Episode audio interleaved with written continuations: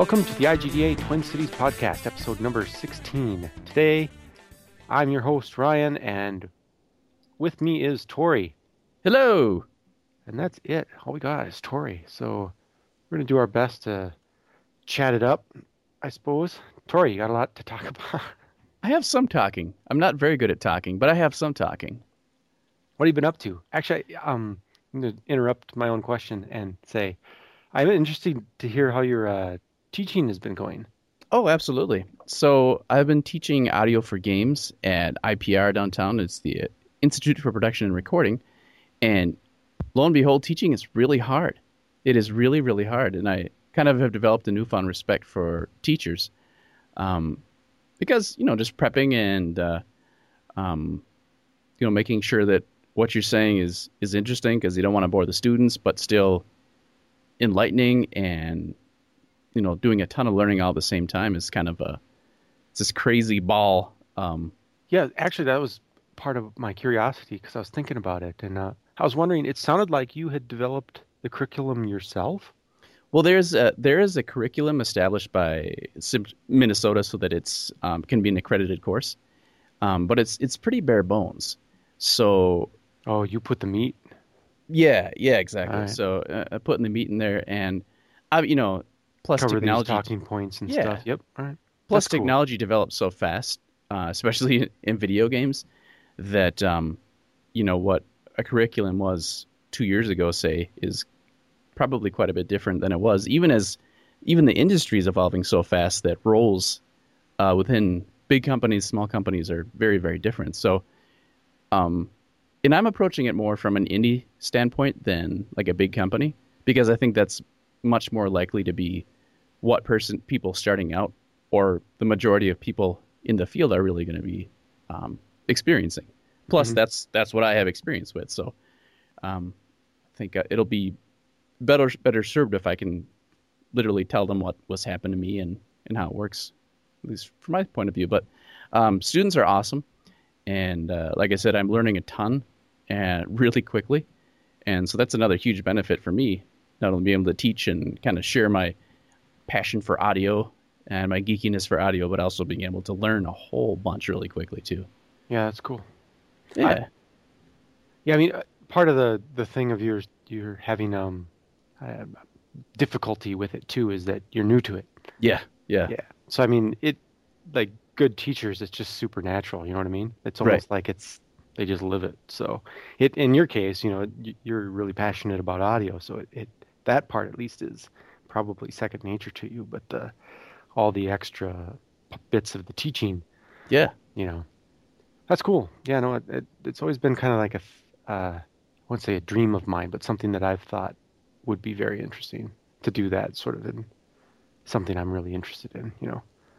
And I, I just do want to say I want to give a huge shout out to Damian Kastbauer for hooking me up with a job, um, because without him, I would not be there. so thank you, DK. Yeah, Damian. Oh, um, which you mentioned him. Okay, so Damian is from Lost Chocolate Lab. Is that yeah. correct? Yeah. Yeah, he's uh, another local uh, sound guy. He's done some GDC talks and stuff actually. Yeah. Um, but I don't think we mentioned it on on last month's podcast, and I had meant to, but I had gone through my like I went to my parents' house, went up to the attic, found my old stuff, and I found my record collection. Oh, oh yeah, yeah.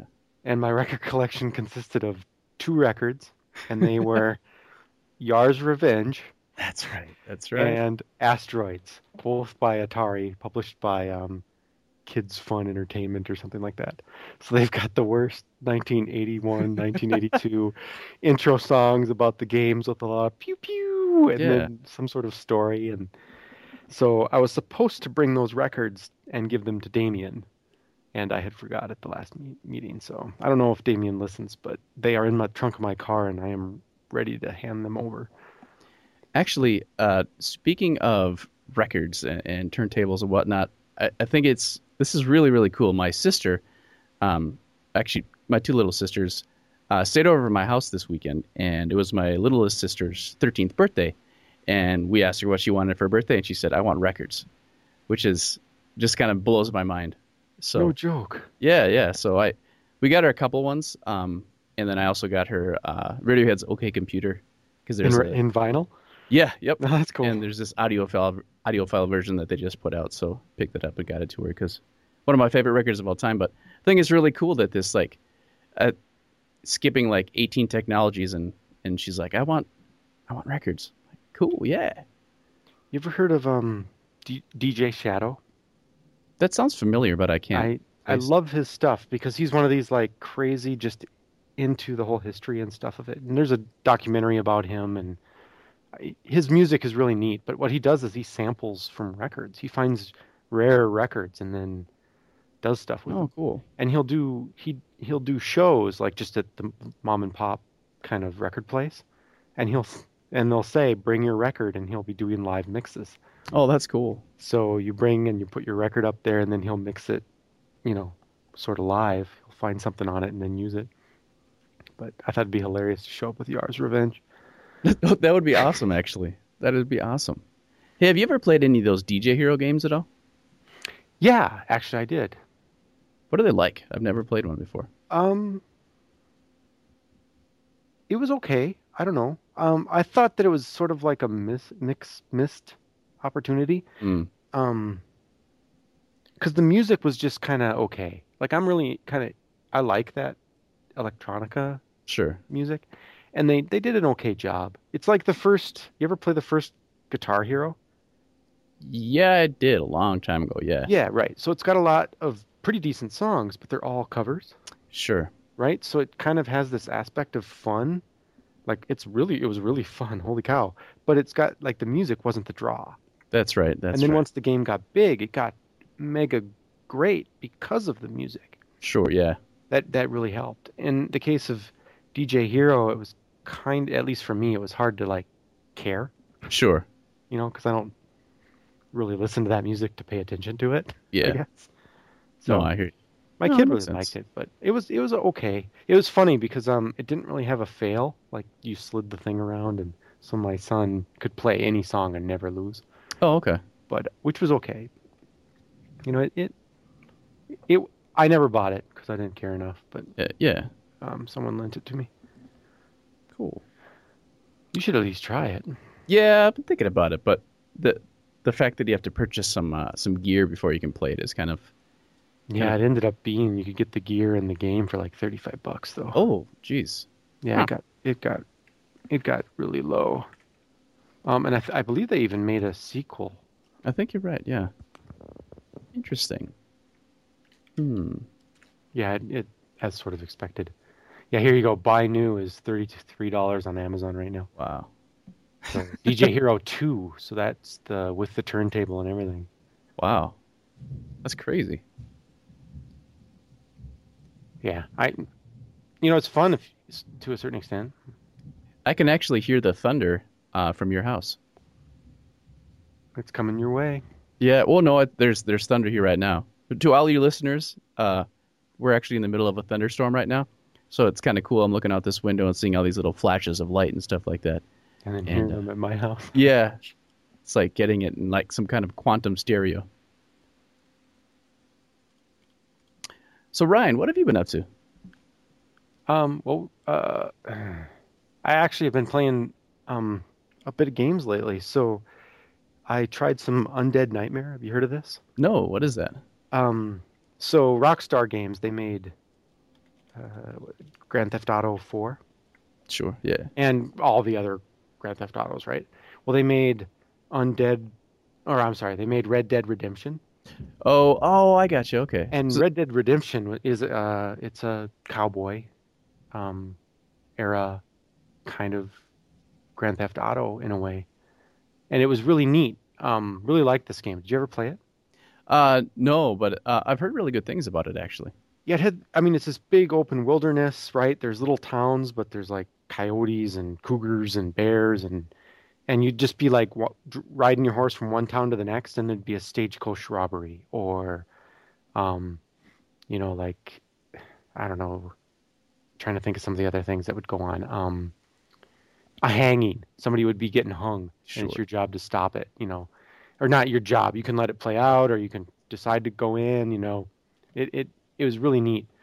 And what what I thought they did that was really smart is they took this same world and then they just as a totally secondary disc, they made Undead Nightmare, where it's the same world, same main guy, and every and it's the the Wild West essentially has been overrun by zombies.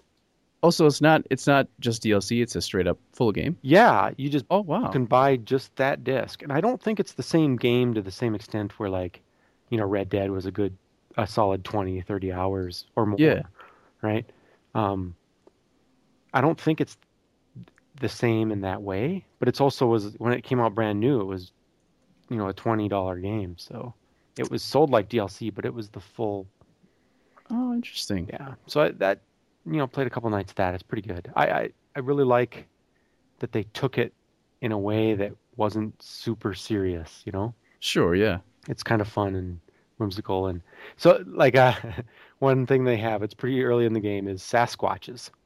So, so um, you know, I was just riding around um, because there's just zombies in the woods, and and they wander in packs, and so I was just kind of like exploring the what's going on, how is it different than the main game, and I come across this come upon this house, and the guy starts complaining at me about Sasquatches and how they eat babies.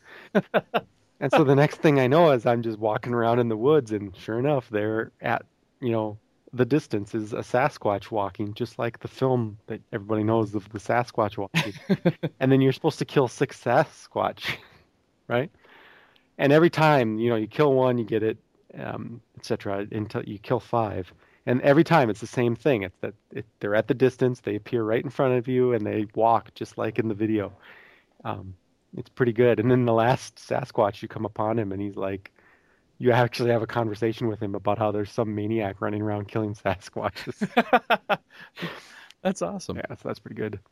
Um, I'll leave it at that. Uh, then me and Zach have been Zach went the president of the chapter, uh, the the man who keeps it all together. Uh, Dead Rising 2 was on sale, and so he said, "You got to buy this." And I said, "I'm not gonna get it. I got nobody to play with." And so he's like, "I'll play with you." So we actually finished the co-op last night. Oh, cool. Um, played through the co-op, which is uh, play the whole game basically um, together and solve all the case files in co-op mode. And there's supposed to be an achievement for this, of which there was none awarded. So, Ah, and that's pretty bad. yeah. That's kind of mean. Maybe it's a bug or something. Well, that game is super messed up from the co-op standpoint. So every Oh. it's I'm not even going to get into it, but it's really broken. So it's it they do not make it easy to hop into somebody's game or vice versa. Oh, that's annoying. Yeah. Especially coming from playing uh, the new Super Mario Brothers this weekend. That that's like, which is all about just jumping in and jumping out. That's uh, Yeah, you can just grab a remote and you're right in and going. Yeah. right? yeah, Yeah, that's the way they should be. Like Yeah. my my kids, um, we've been playing a lot of Castle Crashers lately. So I have three sons. They're five, seven, and nine. And Castle Crashers is one of these games where you just run around as your guy and beat up other cartoon characters, you know. And um, so we can all play. But the sucky thing about it is if two of them are playing and you just walk in, you can't just hop in. Oh, sure, yeah. Y- y- They have to stop, go to the main menu, and then everybody has to log back in and then start it up with those specific three people. Oh, gotcha. Yeah, it it you know it's still really fun when you're doing it, but you know if you, if somebody just wants to drop out or somebody wants to j- jump in, there's no easy Yeah. way to do it. It should be super Yeah. easy, and it just isn't. It's a good game though. Um, let's see. Uh, Mass Effect 3 came in the mail today, so Ooh, ooh, more thunder. it heard me mentioning Mass Effect. Yeah. It makes sense that we'll finish the podcast and I'll go up, put it in the drive, and then power will go out. Yeah, yeah. Oh, that would that be just so unpoetic? Yeah. So I I have held myself back from that game so far, um, partially because of my cheapness, but uh, partially because I want to make sure I have the time to devote to it. Yeah. And I'm afraid if I don't do it, um, Diablo is going to come out, and That's coming up soon. Yep. And Yep. actually, I, I do want to talk about Diablo. Um, and we'll, we can talk about it later, but yeah, I do want to talk about that. all right, we can do that. Um, one thing I should mention. Okay, so I in the last month not been up to a lot. Been get, playing a little bit of games. Um, my Xbox actually broke. Um, which bugged me because I had sent it in years ago with the red ring. Oh yeah. Um, but this time it didn't red ring, and this time it worked fine. Um, it just wouldn't let the wireless remotes connect. Oh, that's not very helpful. No, and so I look it up, and and this is a pretty common problem that modders have. And what happens is there's this RF board on the front, um, and it's what gives you the red rings. It's the LED lights Oh, and stuff. Um, so it's green rings if you connect your remote normally, and red rings is the thing everybody knows, red ring of death. Um, if there's problems, but what happened in my case is that the Xbox would turn on, but there was no power at all to those lights in the front. Oh. And this Gotcha. is pretty common, I guess, amongst modders. And the consensus, at least in the forums that I read, if you're not careful when you're modding your Xbox, you're likely to static shock and in the process break your RF board. Ooh. And I'm not, I didn't mod my Xbox. I just happen to have a living room that's got a little bit of extra static electricity sometimes. Um, and so the, the kids were constantly telling me that they were getting zapped by the TV or the Xbox or something. Oh. So I'm guessing that that's what happened. But anyway, um, it doesn't work, and so my kids, knowing me, you know, I fixed one of the DSs, broke it apart, soldered it back together. They're like, "Dad, you can fix it," and so I'm like, "Yeah, I can." and so I broke that thing apart and figured out the part I needed and ordered a new one and put it back together. I voided my warranty, but it's working again. Oh, right on. That's awesome. Yep. So it's kind of fun. Um, well, it was fun up to the point where I went, "Why am I doing this?" And you have a pile of screws and a bunch of parts. Yes. but it, it it turned out well. So Well, hey, and it worked. That's that's huge. That that makes it all worth it. Yep. Let's see. So, oh, well, I suppose I could uh, talk a little about what's keeping me busy these days. yeah. what- Um, what else you been up to? I so I've been teaching. Yep. I've been teaching, which we, we touched on, and um, oh, and I've also been working on this uh, video game with some local developers that are local, and uh, it's called Fireman Run, and I think it's a pretty awesome concept, and I think you may know a few things about this game as well. I do. Yeah. So I know uh, developer quite well. yeah, yeah, yeah. I'm actually working on it with uh, with Ryan and um, Bill. Uh, well, it, you guys you guys don't know Bill, but he's a very cool guy, and it was pretty much their brainchild. And they roped in an audio guy, which I'm very happy to do because um, I don't get to work on work on mobile games too often, so it's quite a privilege, and I'm really thankful that they brought me on board. But yeah, we're working on a, a running game. And uh, do you have uh, any con- anything you want to add to that, or should we? I I have a, a funny story about it. Ooh, do tell. All right, so well, I'm gonna set it up quick. So you mentioned Bill. This is Bill's idea. He just pitched me a couple ideas one night, and I'm like, I can do that. And then um, the Unity for mobile free thing came out at Yeah. GDC, and I took it, and now we're playtesting. But anyway, the the concept is pretty easy. It's just rooftops, Canabalt kind of run style, but you have there's fires and you have an extinguisher. And um, to make it a little bit more interesting and playing with the Unity engine, I just made some of the buildings tip. So you get near them, you land on them, whatever. The buildings start to fall. Some of them start to f- like actually rotate and fall at an angle, right? Like they're falling. Yeah. Um, and this is pretty neat. Like it was a, it definitely could play in well to some game design.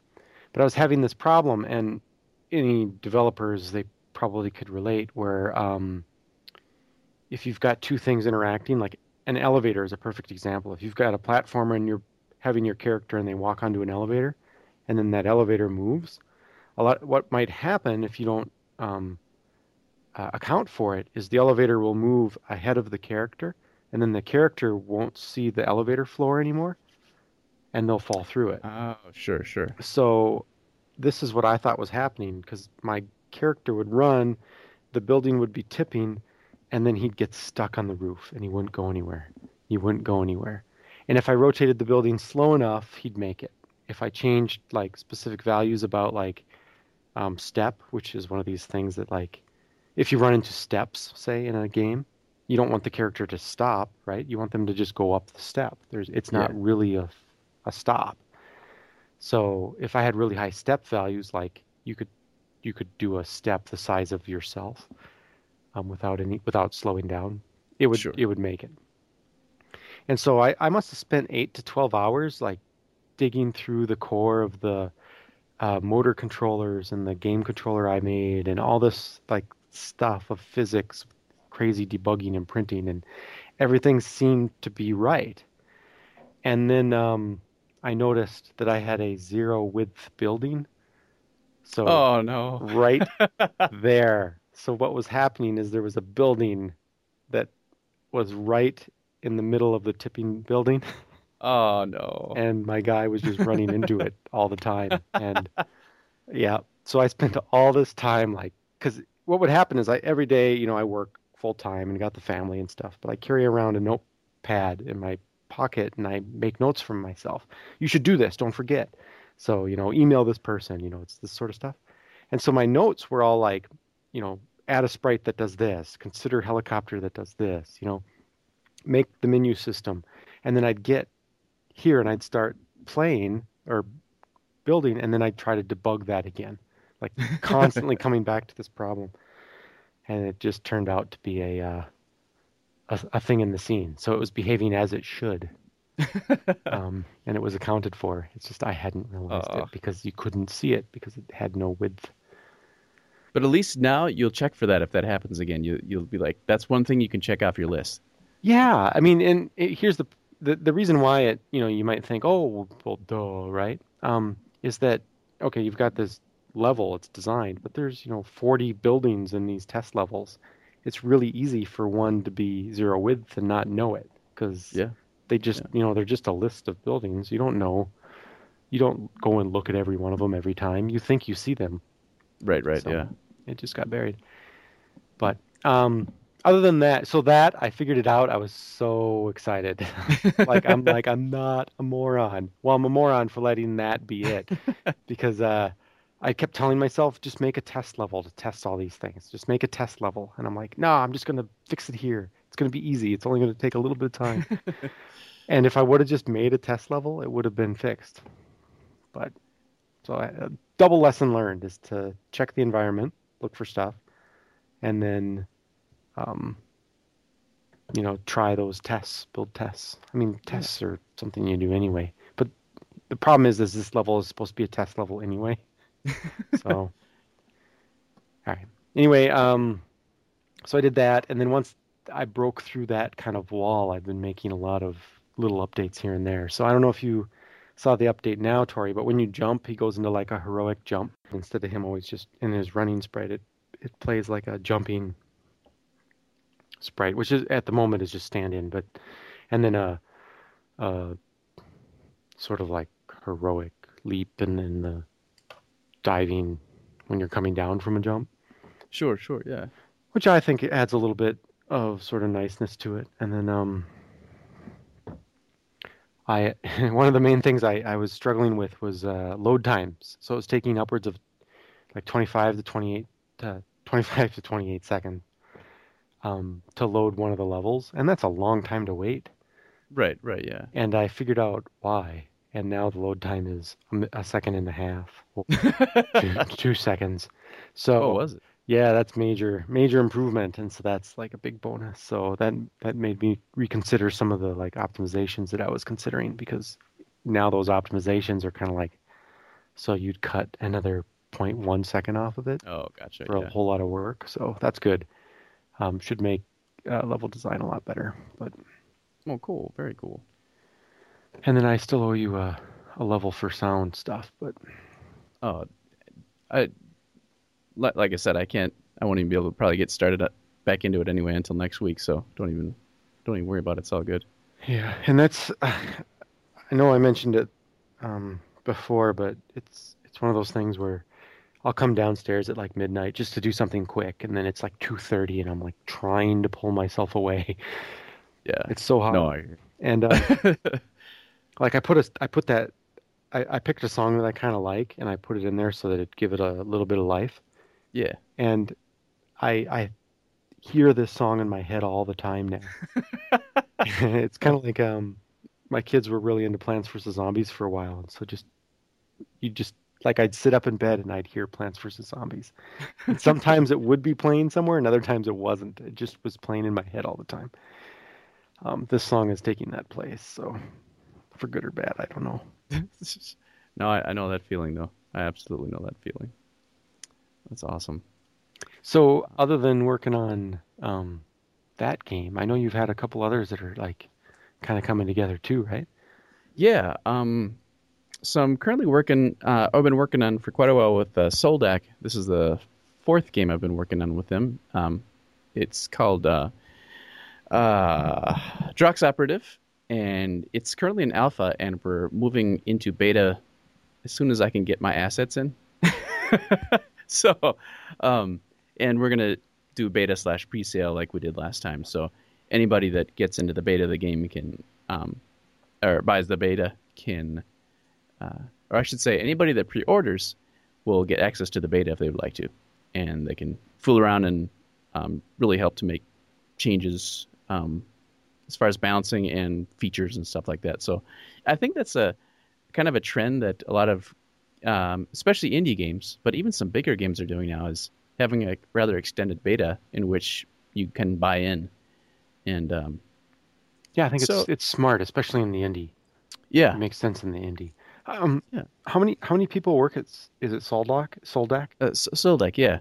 There's there are now two full time employees. Okay. Um, Steven is the the programmer owner, and um, and then, and then Steven uh, Hornback. He's um he's the uh, the graphics guy, the Okay. 3D artist. Yeah, it, I mean, their stuff has always had like a, I don't want to say small team feel to it, but that's exactly what it does. But it's got um, it's got a small team feel, but it's got a large world stuff. you yeah, know? yeah, It's, um, yeah, definitely. So I was like, sort of, I don't know. My back of my head is like, oh gosh, please don't be like 15 people. Um, that's awesome to hear that such a small group. So, um, Yeah, and actually, it's only this game that there's actually been that second person full time. It's always just been Steven before. So, um, Steven, And- Steven. Steven, yeah, Steven Peeler. He's the uh, he's the owner of that place. Okay. and and we do get kind of a lot of um, flack for for the graphics, but um, the biggest reason is that it's always intended to be played on um, this really really wide range of machines. So the uh, like the the counts the um, the tri count is re- or the poly count for each model needs to be really really low. So you, you know it's it's um if you see the models when they first start out, they look pretty pretty sick. You know, but then I- pull it really, really, really far down. Yeah, I know. Well, I know what you're talking about, but I, I don't. I'm one of those people that I really care about the core game. And Sure, yeah. I'll, I'll admit I haven't really played their stuff, but, um, and looking at it, you'd be like, oh, okay. But I believe I've gotten, and especially talking with you and seeing some of the stuff you've done, is I believe that the core game there is like the important part, right? Yeah, Yeah. yeah. It's th- th- these games are pretty much all about the gameplay, um, and that's and, and that's kind of Steven's mindset because um, he uh, obviously has been very ins- influenced by Diablo, and he he spends you know the majority of the time basically developing the uh, the gameplay, which is all um, generated on the fly essentially, or it's all you know created at at runtime. So every time you start a new world, it's it's all completely random Oh, essentially. that's cool. So yeah, the programmer in me would just love to make stuff stuff like that, procedurally generated things. I- Yeah, I- yeah. I- the the science behind that I think is really interesting. Yeah, and and the cool thing is that he'll bring sort of quest structures from all the previous games. So obviously they're retooled for each game, but every game it gets bigger and bigger because it's it's pulling from this base that that's already been written. Um, so yeah, it's just mind-boggling. Then then again, testing is a complete headache too because yeah, right. Um, Yeah. I know what you mean. It it's got that. No, it's a, you know anything a double-edged sword kind of thing. yeah, yeah. So but, uh, okay, yeah. so a couple questions about these guys. You're going to be our our our guest developer this week. Um, sure. So, like, where are they? Where is the main guy? Uh, in Texas. He is in Texas. Okay. Yeah, How yeah. did you How did you guys come to m- meet each other? Oh, that's that's a great question, and this is going to be one of my plugs for modding. Um, that that's one of the best ways, at least that I know of, really getting into the gaming industry because I first bought their game off of uh, some website that used to be run by Greg Costikyan. Um, he's an author, fantasy author, and work like makes uh, fantasy games and stuff like that. But he had this uh, site called Manifesto Games, which was kind of pro indie games, and I saw this game called Depths of Peril on there, and I was like, oh, that's kind of cool. So I downloaded it, and it's kind of like uh, it's Diablo style, but with factions that are all fighting um, to win over this town. So essentially, you uh, you are a character, and you're sort of your own faction, and there's going to be four other factions, and you're all trying to become the biggest faction of this town. But you can ally with them or be enemies of them, and they're also completing quests at the same time that you're completing quests. So you run, you'll run into their characters like out in the world. Um, they might die, they might redeem the quest. So you got to balance uh, questing in the world with maybe being attacked in the town by your um, uh, stuff. So I was like, ah, this is a really cool game. But there wasn't any voice in the game. Um, and there's sort of like five mainish characters. So I was like, I'm just going to create a voice mod. And uh, you couldn't do voice at the time, but I just kept bugging the developer, Steven, until he released a patch that let you put uh, voice into the game. So I just made voices for these five characters and released it as a mod. And then um, when the next game, when they're making the next game, I quickly made a mod because I started playing in the beta. Made a mod for that game, and he's like, "Should we just in- you want to just include it in the game?" I'm like, "Yes, I do." and uh, so so then the next game, he's like, um, "If you want to do voice, that's cool. Do you happen to know how to do like sound effects or music?" And I'm like, I uh, "Yes, I do." so Okay, well um, that that yeah, that that's cool. It actually leads me to my next question. Is um is I mean, and you by all means you don't have to talk about it, but I'm just wondering like how how are you paid? Are you paid by asset, by time, by percentage? it's a, it's a, yeah, it's all royalty and percentage based. so it's based and, uh, off s- off sales and the uh, profit, or Yeah. Yeah, Uh, I mean, I, I guess I can't due to NDAs, I can't really talk about the structure of it, but I, I can say that it's royalty and then percentage of royalty based at that point. yeah, okay, So, um, yeah, yeah. So, you know, the the more the game sells, the the more money I make. But um, well, that's That- cool. Well, I mean, and you know, just for the side, you might want to. I'm I'm curious of the percentage if if you can if you can tell me sometime in confidence. oh yeah, well, it just varies by game depending on how many assets I make. So it's all it's based. It's just based on who's done because there's there's usually about maybe about nine people that work on it at any time. You know, and someone's probably doing like icons, and someone's doing UI, and then someone's doing animations. So it's um depending on the game, it could there could be a wide variety of assets that might be needed or not needed. Sure. So um yeah, it it, it changes by game. Right. I Uh. um I'm pretty sure the NDA is over, but uh, so some some years ago, I was um, I helped a gentleman make his movie, right? And his offer to me at the time was two percent of of uh, money after profits after.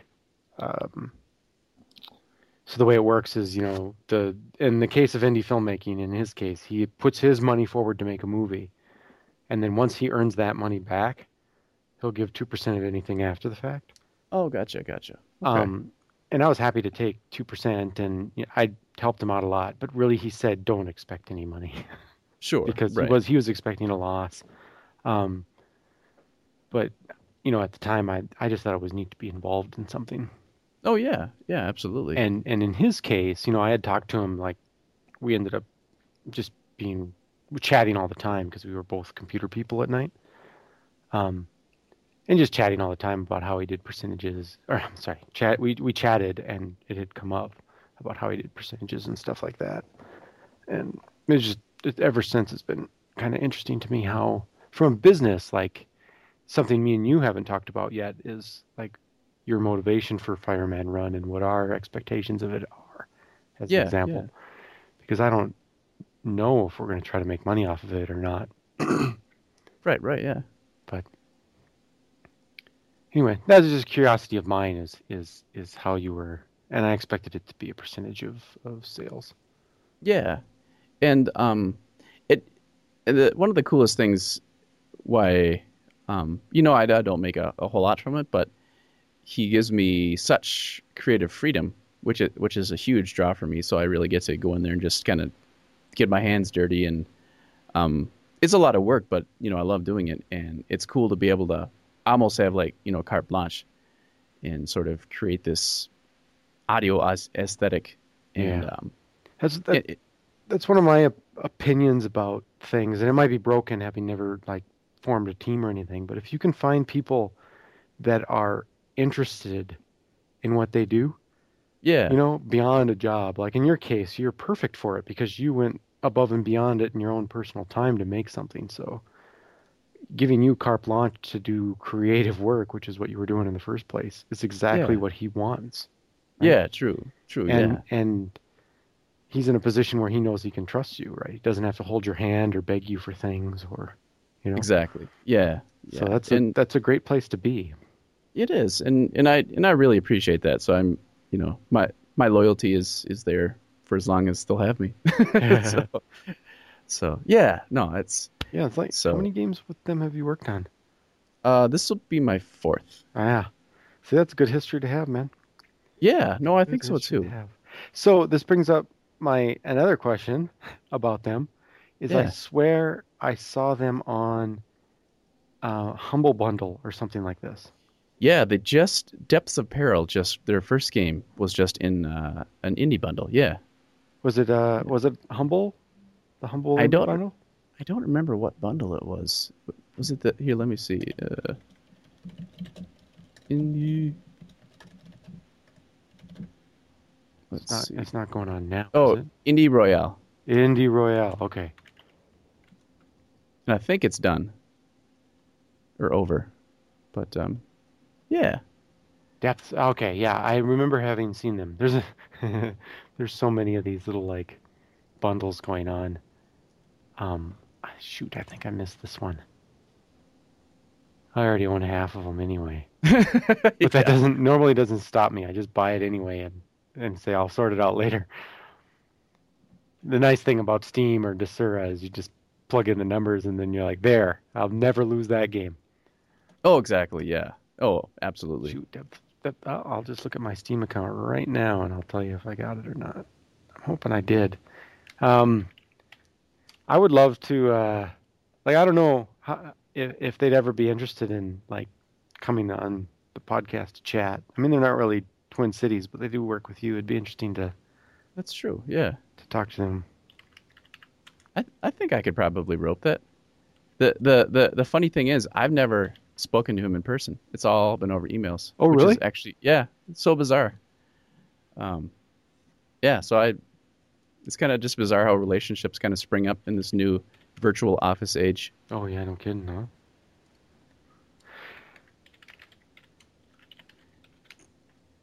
Yeah, I think that the, the the gentleman I worked with on the movie, I don't think we ever talked in person. I know exactly what it looks like because I saw all the, you know, Oh, features and yeah. stuff. yeah. All right. Depths of peril. No, nope, not on there. I must have missed it. Ah, it's all good. It'll probably be, um, probably on some, some stuff uh, coming up as well. I would. Um, I'm. I don't know. I. I. Okay, so humble indie bundles. You know, they started coming out, and it was great, big, huge deal, right? Yeah. Yeah. Um, and I. th- I think it bred. Um, you know, gave some life. Uh, into some indies. Like it was a good thing. yeah. I agree. And but there now I don't know it, to what extent people actually notice, but there's a lot of these other ones that have sprung up, like Indie Royale, which is one that I've thought is always has been one of the standouts um, in comparison. Mm, just wondering how how that whole thing was because if you do some searching for uh, humble and reaction from developers there's been a couple that have been kind of like naysayers and Oh, gotcha. were but their their their reaction to it wasn't so hot Gotcha. and I- to, me, to the to the experience of it, you mean? Like the ones that well like and i can't remember exactly and and i'll have to look it up but the story I remember is, you know, Humble Bundle. You've done it before, right? Uh, you know, I haven't. I haven't Oh, actually. well, you should. Uh, so, so Humble Bundle, they, they, they offer, you know, a number of games, usually DRM free, so you can download them, but they'll also give you a Steam code or something, or um, so you can plug it into your Steam or whatever. So in in my case, like the first ones I got was like Braid and, um, boy, I I, I can't remember the pack, but um, it it was a pretty decent deal. You pay what you want, and Right, you yeah. get some games. And what they do is they they you know there'd be four or five games and they'd say if you pay more than five dollars you'll get this fifth game right Oh, usually gotcha. that fifth game is something you might want or it's like a beta of something that's kind of popular or you know right Sure, right. and so I believe the thing I'm I'm recalling is somebody was trying to because an indie game developer kind of wanted to be in a Humble Bundle because it would be a huge boost to your, you know, all of a sudden your game is out there, Right. right? And it's going to a lot more people than before. So like the current Humble Bundle is called the Botanicula. Oh, that's right. Botanicula. There we go, Botanicula, which is um, a game from the people who made Sam Samorost and Machinarium. Oh yeah. very interesting games. It's it's worth it. Um, Those are awesome. Yeah. but they've sold eighty five thousand copies of the Humble Bundle. You know, and granted, its average is let's see what the average is. looking at the web page right now. Um, average purchase is eight dollars and eighty eight cents. So Oh wow, that's really take- impressive. Yeah you, i mean you take eight dollars and 88 cents and and you you times that by you know 85,000 copies and that's almost um you know that's three quarters of a million dollars Sure. and granted you know a certain amount of that goes to charity and that's and a certain amount of it goes to they call it the humble bundle tip so you can tip the people that that put this together Mm. and the rest, you know, and a certain percentage of it goes to developers. So i if everybody just took the default, 55% of that would go to the developers. So that's, you know, so so let's say it's 50%. That's uh, 85,000 copies at, at $8.88 a piece for total sales of um, $750,000. If 50% of that is going to the developer, right? Which in this case is all the one developer. Mm. That's Gotcha. you know three hundred seventy-five thousand dollars off of their. That's indie- crazy. Yeah, isn't that crazy? And I, I'm amazed. I think it's awesome because here they are, just they made their games and they just here you go, give it away. Essentially, Yeah. pay a buck Yeah. if you want, and it's working out amazingly well. So anyway, I, I'd love to hear, and I probably could find some more if I searched the internet. But um, I know that Soldak, like I said, they just did the Indie Royale, so it'd be interesting to hear how that went for them. Yeah. Ab- no, absolutely. I mean, it looks like from Indie Royale's site, it was sold 19,123 bundles. So I don't think necessarily know what they sh- the statistics are, but um, you know, at the very least, it, it's got to be a good word of mouth for uh, for uh, for the for the developers. I would think. Yeah, I'm trying. I'm looking at the Indie Royale site as well, and trying to see if they've got um, a like an average. But I mean, compare the 85,000 of the Humble Bundle to the Right. Right. Yeah. 1,000 of the Indie Royale. It's it, it's not as big. Um, it's Right. one of the betters. There there are a number of bundles. It is one of the better ones. Um, yeah, I don't see a an average necessarily. Looks like in this, this is like. Looks like the average is about five dollars. So I mean that's a hundred thousand dollars, but it, Sure. but in this case, you know I don't know what the percentage is there either, but it's divided amongst a number of different developers too, and I'm sure uh, there is some negotiation in there. Like, yeah, we'll Sure. your game in there, but you'll only get five percent of the developer chunk because your name isn't as big a draw as Sure. you know something else. Um, but anyway, No, but I think that's a.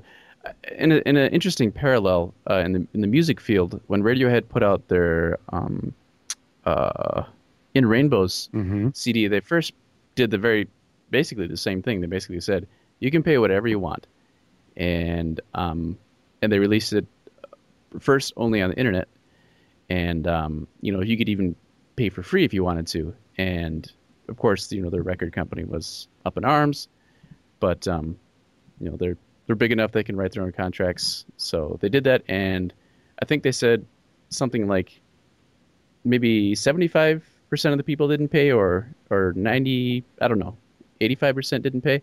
But that was actually their best selling, the, uh, their most profitable record they'd, Yeah, they'd made up to that point. Exactly. Right. Yeah. Even though you screw the the, you know, a lot of people take advantage of you. The ultimate end result is you make more money, Yeah, which okay, right? yeah, Okay. People are going to pirate it one way or another, right? Yeah, So, yeah. Yeah. So, and, and I'm sure a lot of people were like, you know. I love you guys. Here's fifty bucks because you know, Did- I like what you're doing. Is it Radiohead that when that album was coming out, they also put out a whole bunch of samples and they said mix our song and if it's good, we'll put it on the album? I don't remember or not. Because I at the time I was playing with Acid. You ever play with Oh. Acid? Yeah, yeah. Um, the the sound editing program. It's a loop, it's a loop sampling kind of program. It's sort of dopey simple, good for people like me, but um, you just drag and drop audio segments onto a timeline and um, you can change tempo and pitch and all sorts of like little things. But yeah, I, remember, I seem to recall that they had done that. It might have been U2 now that I think about it. Ah, it doesn't matter. All right. So, well, that's what we've been up to. I, I noticed you have a couple of the things on the uh, Oh. show notes. You want to just quick throw them out? Actually, I just had a cool, uh, just a couple more things. I'm still playing this this little mobile game called Skyfall, which is an MMO, um, and they're using something called Gamer's Voice to help sort of drive feedback on the game. Have you ever used that before? No, I've never heard of it. Um, I've used it on one other with one other game too, and it's basically a forum where you vote what you feel is important to you. So you get ten votes, and um, you can make your own suggestions for the game. And then, so basically, you say, okay, I think there should be more keys dropping, and then you can put up to three votes into any one category. And so you you know you have your username, and your username will count. Uh, you get ten votes per game, so whatever registers for Gamer Voice. Um, so I'll I'll say I think this is really important. It's worth three, and then anybody else that that, that you know puts up suggestions, you can put your votes on that too. But at one time, you can only have ten votes out. Okay. Um, so it's a really cool way uh, for the developers to see what people really care about, like really, because you got 10, vo- 10 votes and you're going to put it on what you think is most important, and then you can you can remove your votes from something and put them on something else if you want to as well. Um, and to use a vote or to to suggest a topic, automatically you have to use one vote. But I think that's really really good idea for for beta uh, feedback because you can you can in a somewhat weighted way see what's important to people. Um, Yeah, it actually like I'm not real keen on the idea, and I'll explain that in a minute. But it sounds like they've actually balanced it in a way that can actually be useful. yeah, um, like one of the problems you could have is there's like a very vocal minority of people that hate stuff, right? Yep. And they're often really vocal, like 10% or like say 2% of your fan base is crazy, right? right. But they're Yeah. actually like the majority of the vocal, Oh yeah, yeah, right? Um, and then the other thing is, like, a lot of times, at least it's my opinion, people will tell you what they want, but it doesn't make for good design. Oh yeah, So absolutely. y- you you have to both go through the crazy and go through the like, well, you're misunderstanding. The reason why there isn't a lot of ammo is because it makes it tense. And if we gave Right. you unlimited ammo, then the game isn't tense. Absolutely. Oh no, absolutely, absolutely. Um, but I, I can't remember who I had heard a talk once about that, and they said um, and something to that effect that you know you should listen to them, but don't listen to what they're asking for. Yeah. Um, listen to how excited they are about what they're Mm. asking for. sure. Um, because you know there's going to be there's going to be diamonds in the rough in, Yeah. in beta people suggesting ideas but you know if there's two tons of of dirt and only an ounce of gold it, it's a Right. lot of work Right. Yeah. Um, but uh, yeah, so you know, with anything like kind of like online reviews for products or anything like that, you know, you you take statistics and then you you meet out what you can from the from the metrics. But um, at least it is one of the better ways I've heard of kind of going about it. yeah i'm Um, going to have to look into that that sounds pretty smart because it what it does is it, it it takes those crazies and they have to balance Exactly. crazy Exactly. and you know it, it it actually sounds like from somebody that like if I was a developer and I opened myself up like say like Double Fine right Double Fine did Sure. their Kickstarter and what a Kickstarter's things is you end up with this like forum community of people that can that you can use to get feedback with what you're doing Sure. Sure.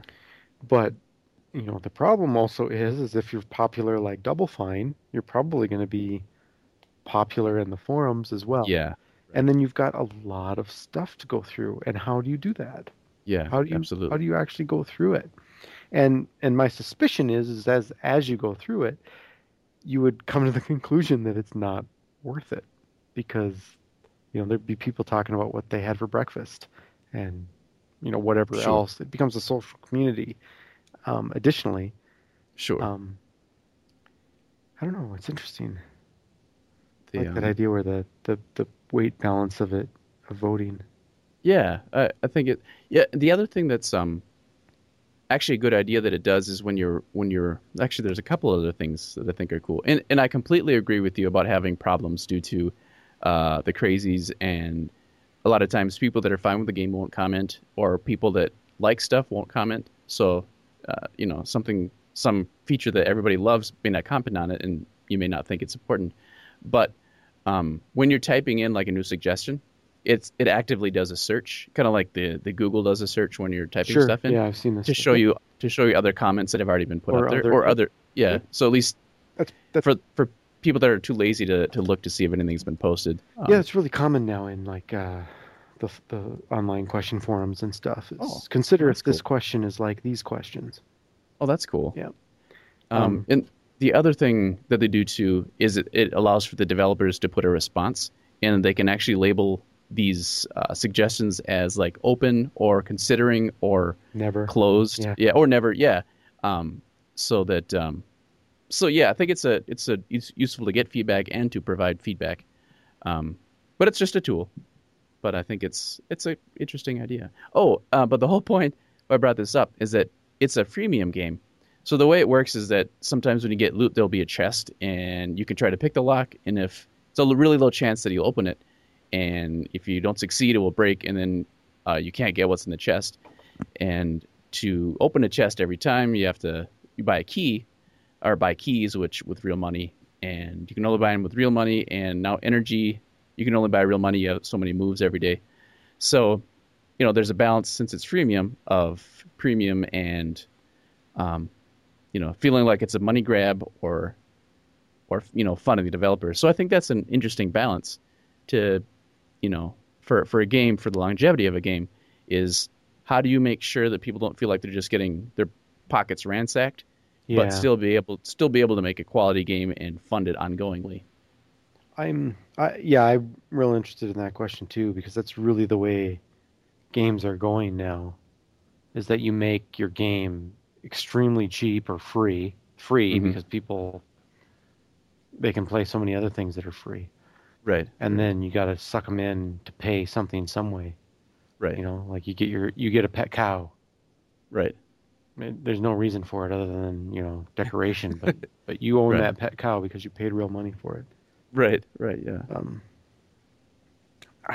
and i'm one of these people that like you mentioned skyfall and then you have to buy real real um real money to buy keys in order to open chests and i just went nope not interested like i don't like that idea of tying like what's a good way to put it? Um, it breaks the fourth wall. You know what breaking the fourth wall is? Yeah, yeah, right. Um, so it's it's it's like a movie when they pull back and they reveal the director and the film crew. That's breaking the fourth wall. It feels like um, maybe that's not the right way, but it pulls you out of the game in a way. Sure. Yeah. Like, oh yes, I'd really love to do this. Okay, so let me pull out my credit card so I can get Right. you know Gorgon the Destroyer a bigger sword. Right. Yeah. Um, Now, now to be fair, um, you you don't ever have to s- spend any money to complete the game in any way. Um, generally, better better items will drop from chests, but uh, good items do je- do drop uh, normally. Right, And- right. But I mean, And you you also get uh, keys as rewards for some quests too. Okay, So yeah. you do end up getting some, not many, but you do get and end up getting some keys. all right. So, Uh, but but at the same time, they the chests drop fairly periodically. So most of the time, they're just breaking. So it's I. It, it's it's always that struggle is Right, and it's a sign of the times. It's the new entertainment. It's what it's what developers have to do right because that's it's the way it's going. yeah And as much as I don't like it, I also understand it. Um, and in some cases, you know, you can get a lot of free content, like free great content. Yeah. Oh yeah And you know, and I don't know, is this this is a multiplayer thing, right? yeah it's an MMO. I mean it's it's sort of like asynchronous uh, an asynchronous MMO, but it is technically an MMO. But you but you want a lot of people playing it as well. Yes. So you Yeah. want a good game that even if you're not going to pay for it or pay them anything, you're at least providing them uh, with the benefit of having you as a customer, at least yeah. to other customers. Yeah. Oh, absolutely. Yeah, because you, you you can progress further with other other people because they'll, help you uh, do actions for free essentially. So it behooves you to have as many friends as possible in the game. Okay. So Well, also that the fact that you can actually find people playing it. right, um, and, and and I guess in a way that's good because even players that will never give them any money are still providing them a benefit in that they'll probably pull in other people too. So, yeah.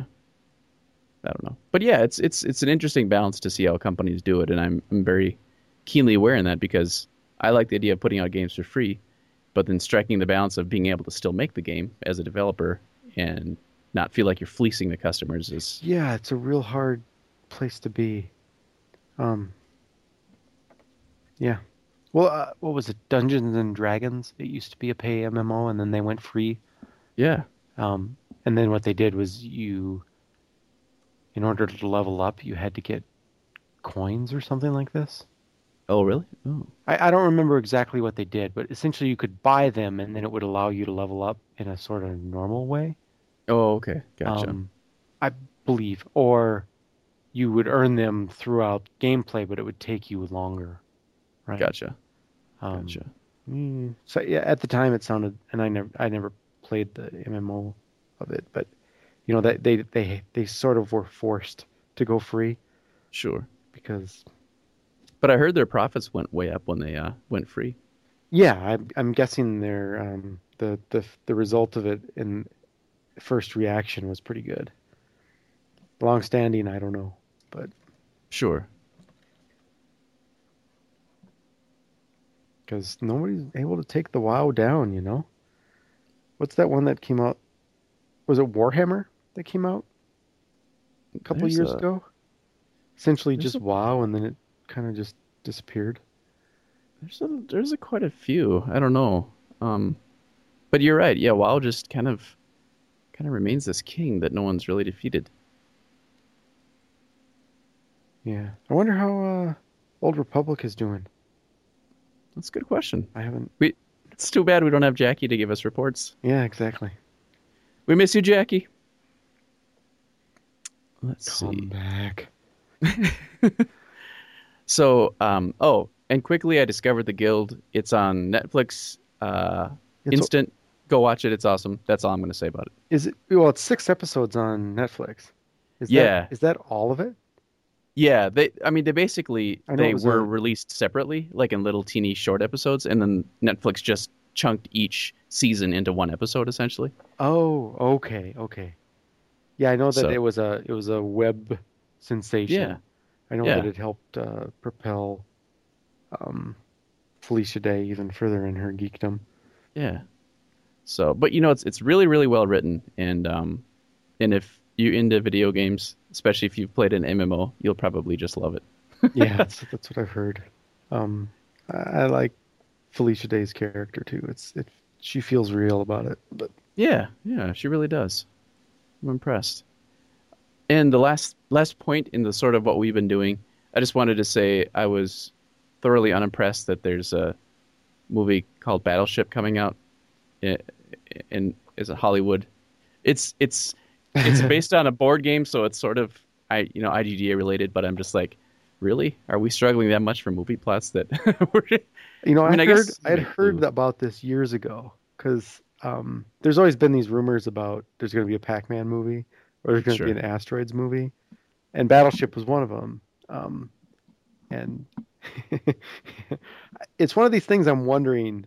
Like, I think this is my opinion from a movie making standpoint, is that they've got this story for some lame space alien, um, you know, comes to Earth and it's saved by Navy stuff, right? Mhm, yeah.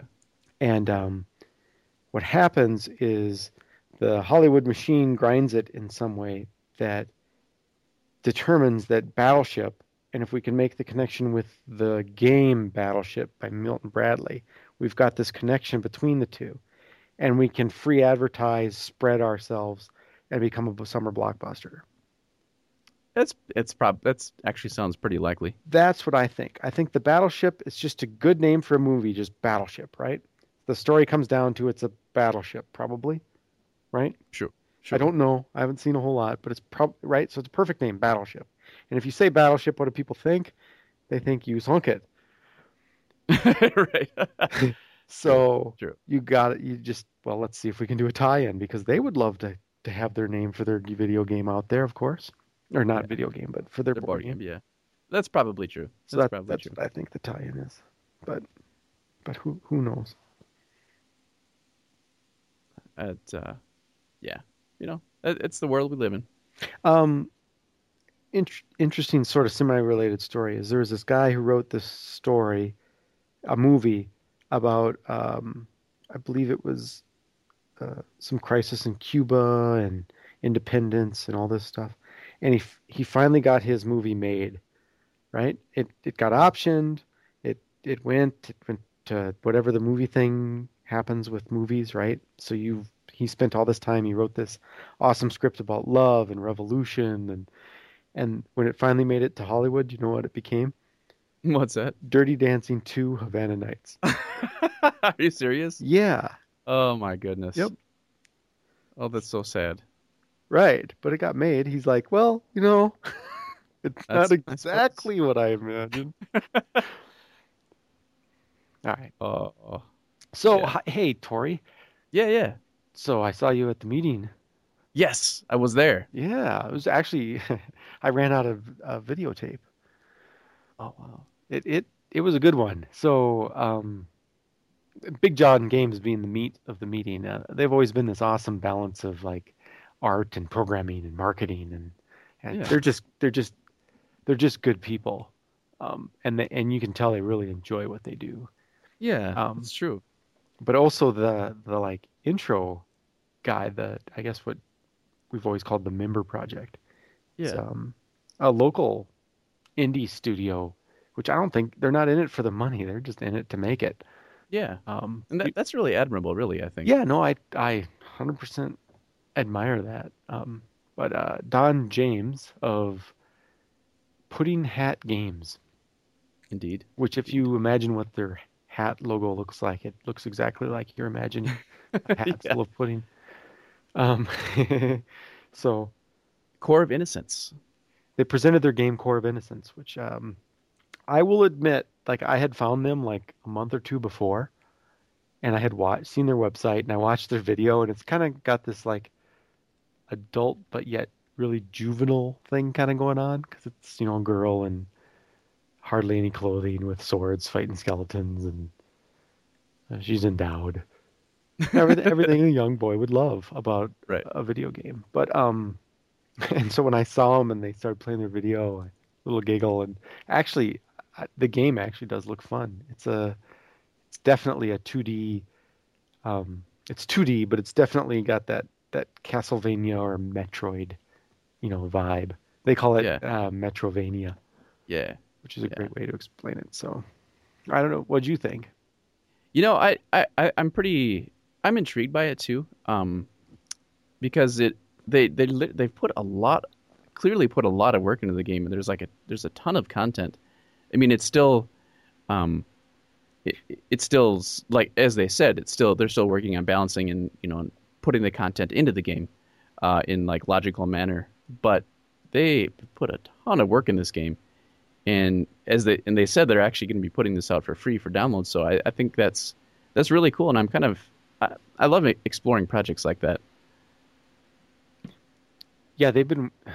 I I, I say they, but I believe it's uh, Don mostly, and then a friend that he has help with, like uh, who's interested or whatever. Um, it's five years, he said. Numerous engine restarts. Um, Sure. I can't remember what he said they were using, but it it it there is a lot of content. There's a lot of stuff there. A lot of throwback to anime, which I didn't recognize much of it, but um, you know, weapons and creatures and very interesting. It definitely has that like um, I'm doing this because I'm interested. I'm not making my living off of it, and it's in my free time vibe. Sure. Yeah. Um, but it's it's it's got potential to be really neat. Yeah. You know, I kind of sort of almost see a little cult following for this game though. Oh yeah. I mean, I could see that too. I mean, he's obviously cares. You can tell he's one of these guys that I used to work with this dude. His car, like I, I, I wasn't for sure, but there was a car that parked in the parking lot, and it, and the bumper sticker said "Got anime," right?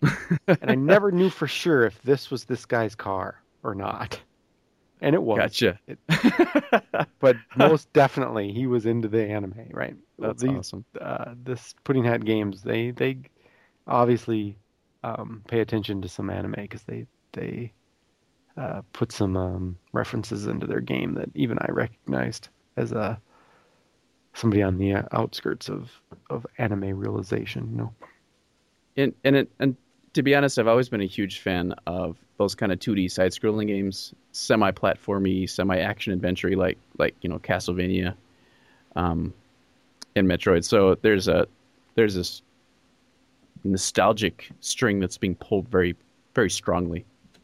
So yeah, I think it looks really interesting, and I'm I'm impressed with how much they've been able to do. yeah, it'd be worth it. Um, one one thing that was interesting is they had a Kickstarter and they succeeded, um, but I can't remember a whole lot about the Kickstarter campaign. I know that it was a relatively small amount. It was only four hundred dollars, and they did get um, funded. Yeah. That's hey, that that's always impressive too. When you can um, even if you're not asking for a lot, still getting any kind of money is awesome. Money for art. Yeah. Um, I know. Okay, so I'm looking at their Kickstarter page, and they're they're talking about possibly porting it to Xbox Live Indie Arcade. Oh wow. Um, They may have some troubles with that. yeah, I'm pretty sure that'd be a hard push. But here's the thing: if they go the you know the indie route where they're super or at least mildly popular, right? Um, they might have an in with Xbox in that case. That's true. That's Um, true. granted that they've got sort of a certain amount of adultness to it, like, which is sort of humorous in the nudity category. I and Xbox tends to shy away from that stuff, Yeah. in their indie, uh, in their ar- arcade at least for sure. Yeah. Um, But then again, it's you, you never know when when there's uh yeah, you never know how marketing works. right. They can, Well, they can change their of- minds on a dime. Like I'm trying to think of a game in well, I know the Xbox Live Indie Arcade. Um, pretty sure that's the, the that's the the one that it, anybody can go get XNA Studio and make games for. They have really strict rules about nudity and and stuff in there, like crazy stuff. Like it can't be. I remember looking and like you couldn't make say a strip poker game and put it on there. They won't let you. In Sure. fact, um, it can't really even be risque.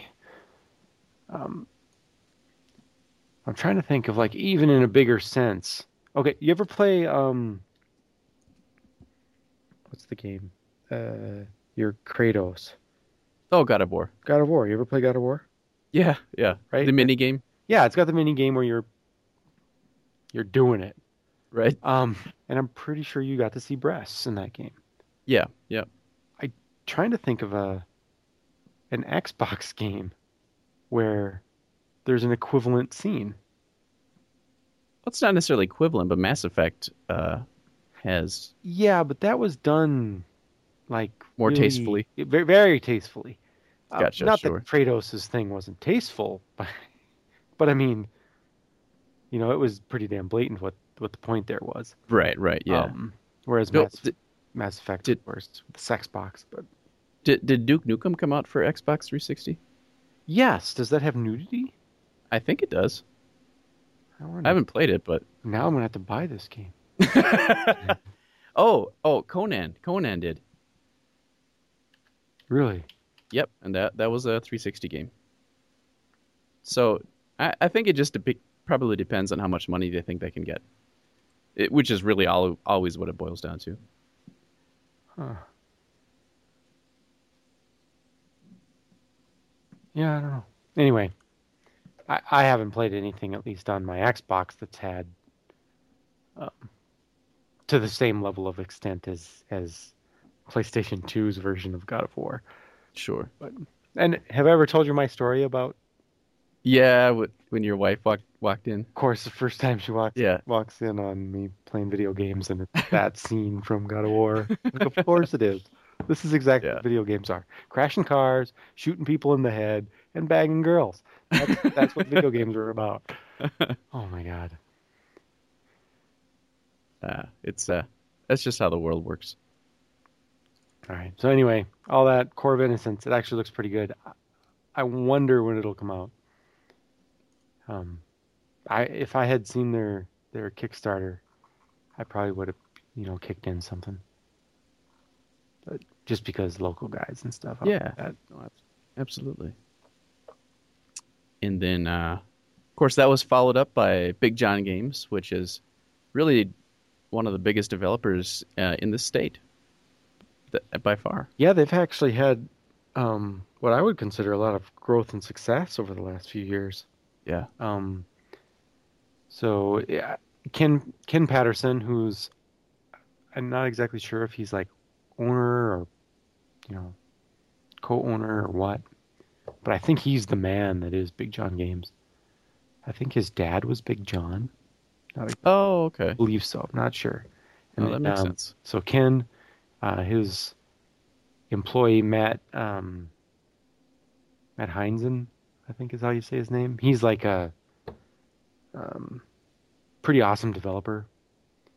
And then uh, AJ is their one of their artists. And I remember like years ago, way back before AJ worked there, and then AJ showed up as a new employee of of Battery Power or of Big John.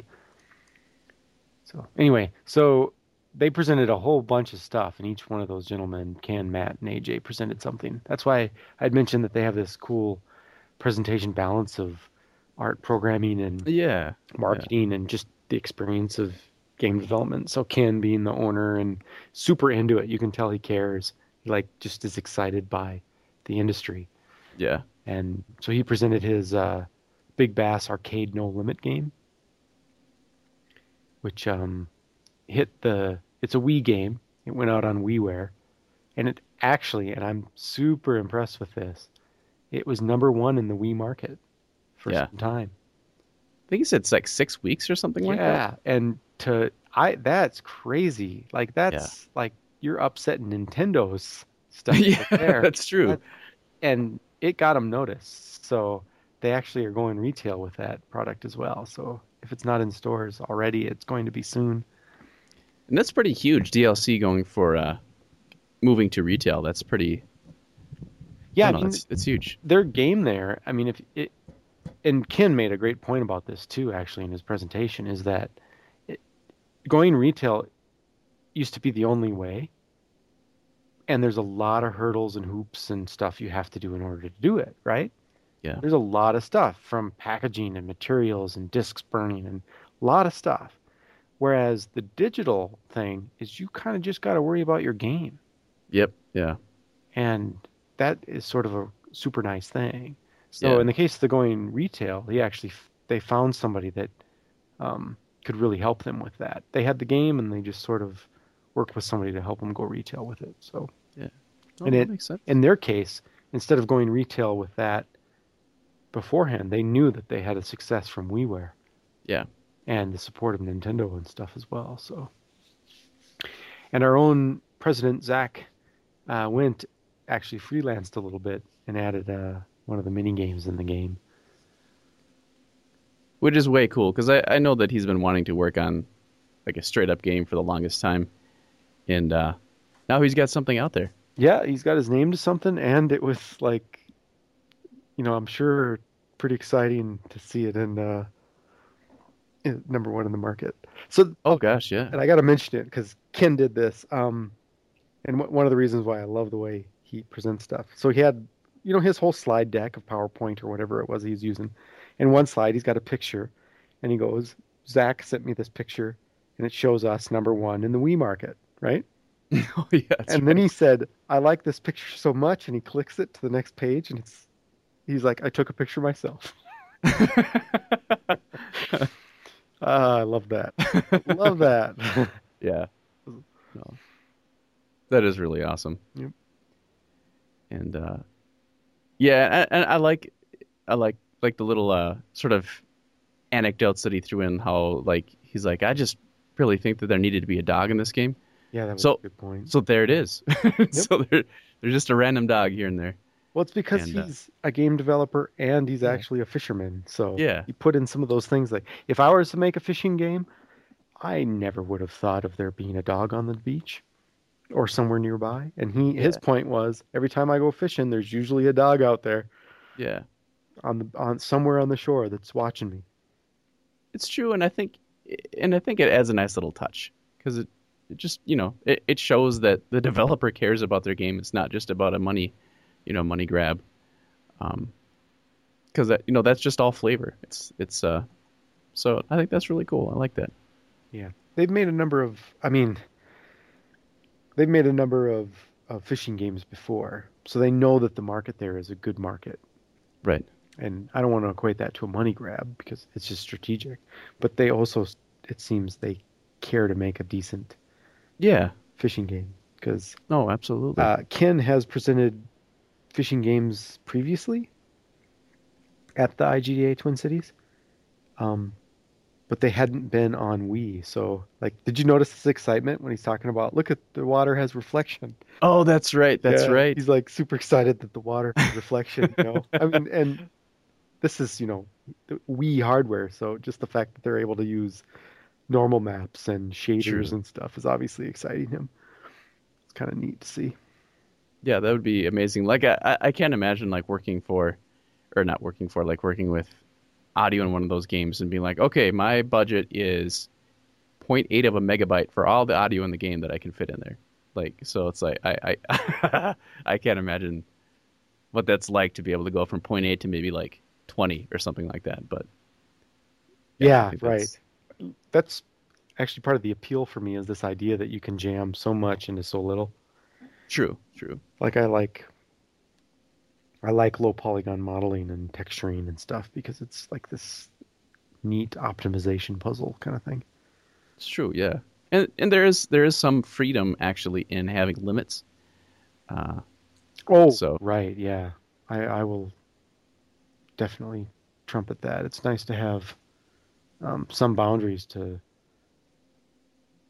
help you limit your infinite creativity. yeah. sense. Yeah. Yep. Absolutely. Absolutely. All right, well, that was they did uh, their Big Bass arcade no limit game. Uh, Ken talked about that, and then uh, Matt talked about Cart Crashers, which is uh, uh, or no, AJ talked about Cart Crashers, which was a game they're working on for DSiWare, which is um, download only for the DS, the newer, not the newest DS, not the 3DS, but the DSi. And uh, pretty neat idea, you know, just a little like kind of Mario Kart, but not quite the racing kind, more of the run around and drive into stuff kind. Yeah, yeah. So it was in development. Um, I got to play it at the at the bar afterwards, and I picked a level, and they're like, "No, no, no, don't play that one." I'm like, "Oh, okay." Um, but it looks it looks promising. I know my kid. I'm pretty sure my kids would like that game.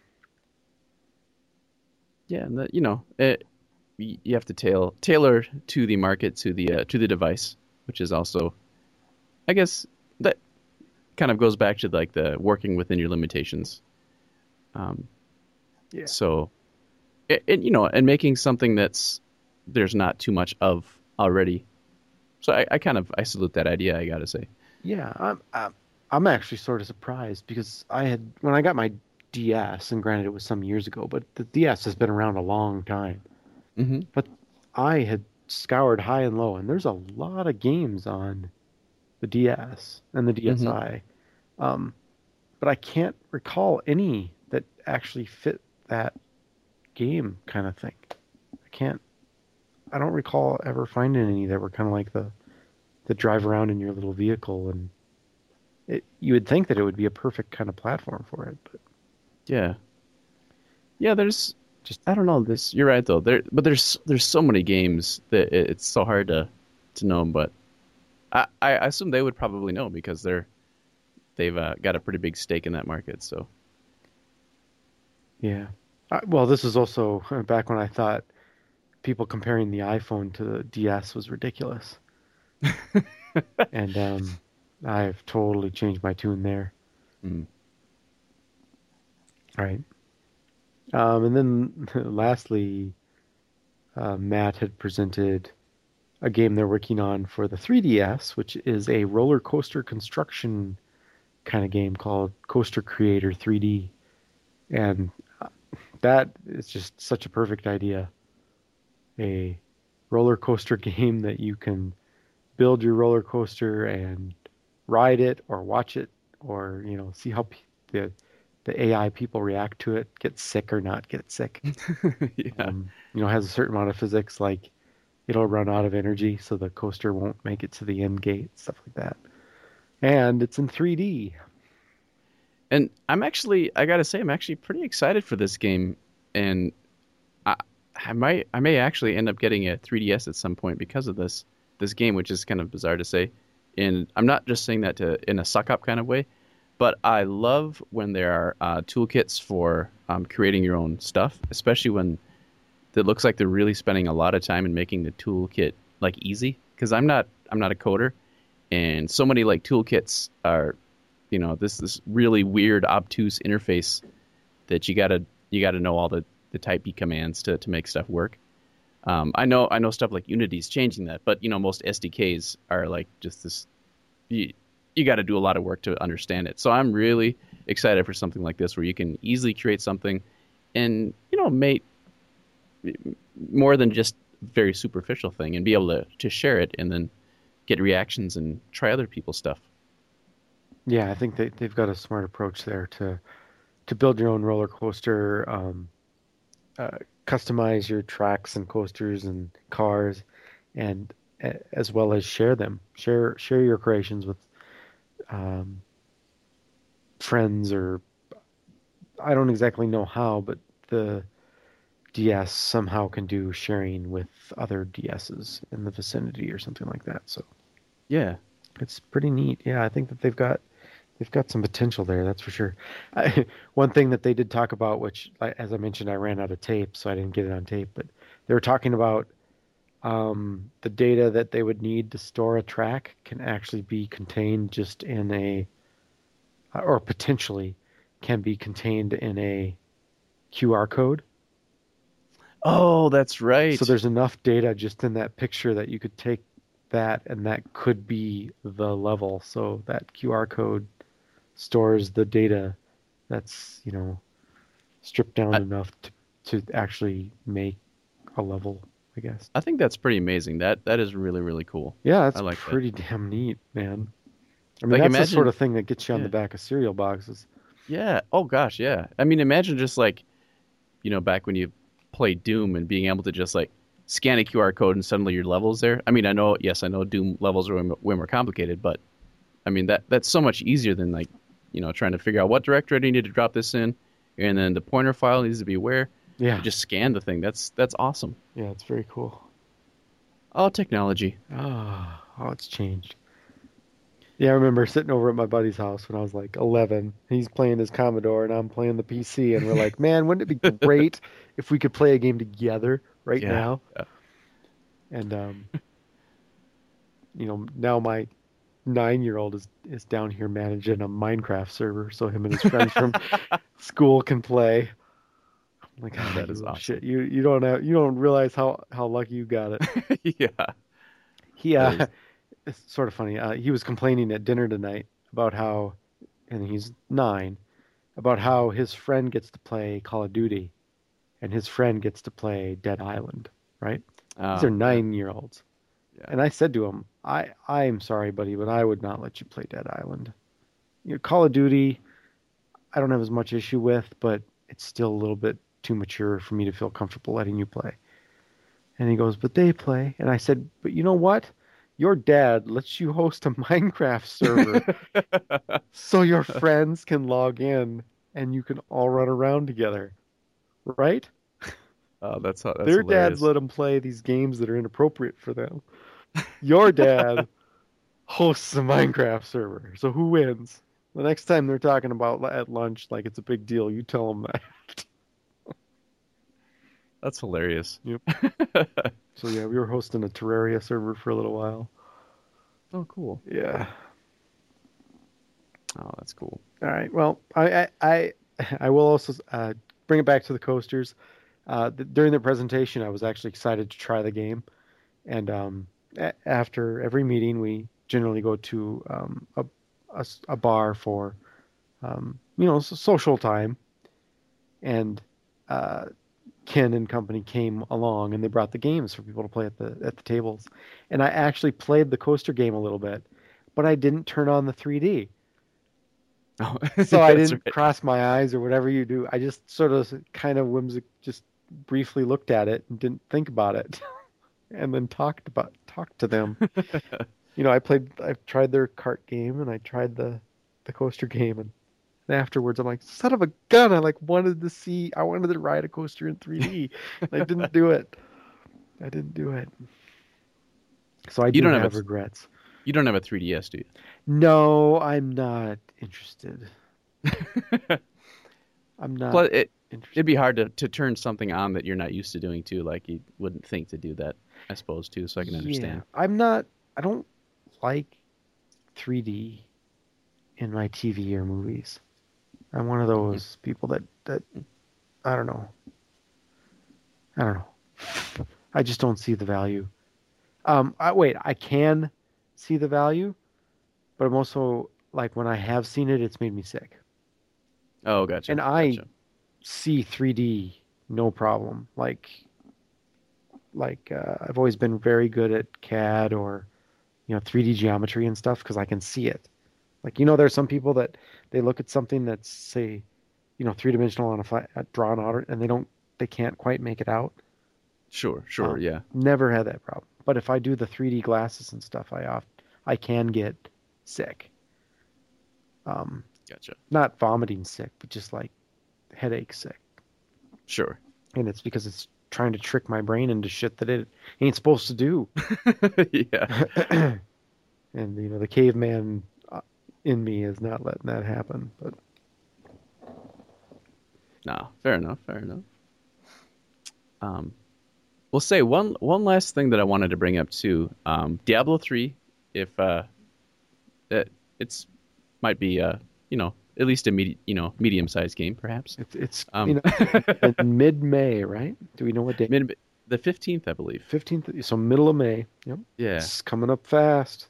it is coming up very fast. Um, so I there's just one thing I thought was very interesting that I'd love to touch on is that in this game, um, you'll now be able to sell your actual items in a market on in Diablo 3 for actual money. Uh, and that's uh, that's I mean it's probably been done before in games, but I think that's the the scope to which this has been conceived is kind of going to be a game changer, I think.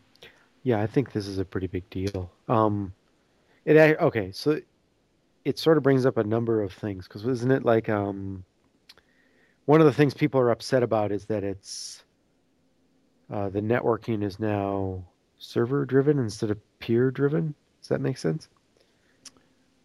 Uh, I'm not sure. I haven't looked into that. So you can't host your own server. Right. You have. Oh, and I, I do know that you always have to be online to play. You Yes. can't- All right. You always can't- have to be online yeah. to play, and you can't host your own server. Um, and then that ties into this um, real money for items uh, sort of uh, auction. Sure. Yeah. And I think you know the trade-off of of always having to be online, which is pretty damn common now, in my opinion. I don't think it's that big a deal. I think it's amazing. I think it's a very smart move by them. They've said Blizzard has said that they're not going to directly sell anything in the auction house, right? Right. Yeah. Why, why would they?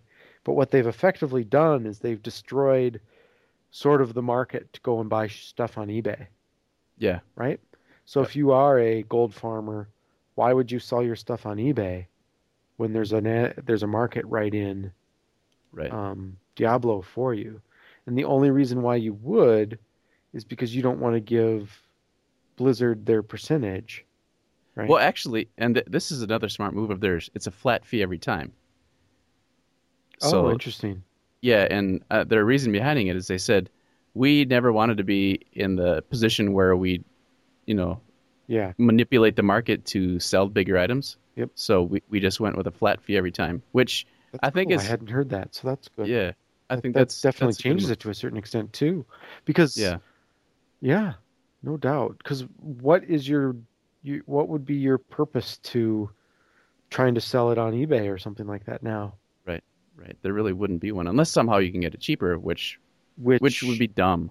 when you could put it into that market where people are looking, Right. right? And it's potentially trustworthy Right. more so than an eBay. And I don't doubt there'll still be the eBay thing, you know. But Yeah. I, I I'm guessing it's not going to be, you know, to the same extent. Yeah. Um, I don't know, but you know, like how you could buy gold, but it's not really legal. right. in their terms of service, but you could still do it. And there's Right. nothing that stops you from just meeting somebody and giving them a whole bunch of gold. Right. Which is essentially what would happen is you would buy the gold and then you would meet somewhere and they would hand the gold to you. Um, it just so happened that money, ex- real money exchanged virtual Right. hands. Um, I don't know if that's if their auction house is going to stop that sort of thing or not, but I think it, it should at least put a damper in it uh, to a certain extent. Yeah. Because, um, but yeah, the the thing that made me wonder, like I don't know, I I've actually never played a Diablo game. I'm sort of excited for three to come out. Um, you've never played Diablo before? um, Holy moly! right. Well, mm, I know my personality, and when Sure. the Diablos were pretty popular, I stayed away. Actually, my whole Oh, college gotcha. life, I stayed away from um, video games. Oh, well, actually, that was very smart of you. Yeah, uh, and and for some time thereafter too. Uh, but yeah, anyway, I don't know how money would work, and I'm wondering if the auction house or the auction thing that they have built into it will have, say, gold, right? So like how WoW has gold, Right. right? You can sell things and all sorts of way to get gold, and you can use that gold to buy stuff or I don't know whatever. It's sort of almost useless in a way, um, but you can do it, right? I'm wondering if if Diablo in the auction house ends up with a gold that you can do real money for gold Mm, right, right. it'll Yeah, actually give a value to gold. that's true. And so you might Okay. end up with, you know, say 10 gold in Diablo is worth a dollar. So basically a gold in Diablo becomes ten cents, real world True. dollars. Well, I know that. You remember the the game Second Life? Yes. That that was actually they had a an economy that the depending on what their in-game currency was actually selling for, it would change from day to day, kind of like in the real world. called like so Peopleonians or something like that. Some yeah, something like that.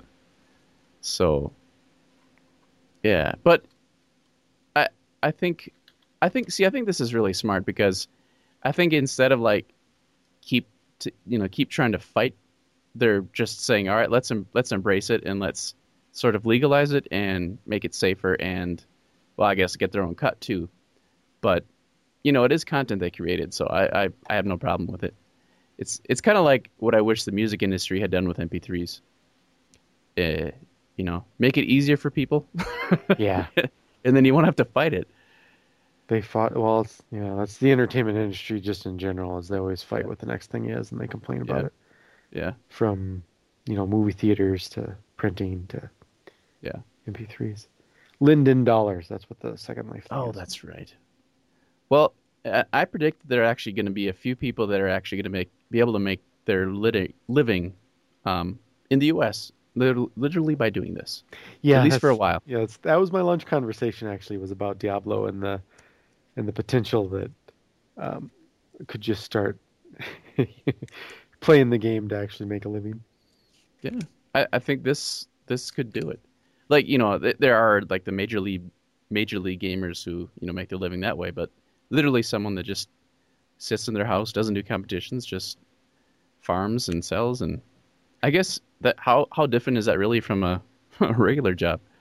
It really isn't.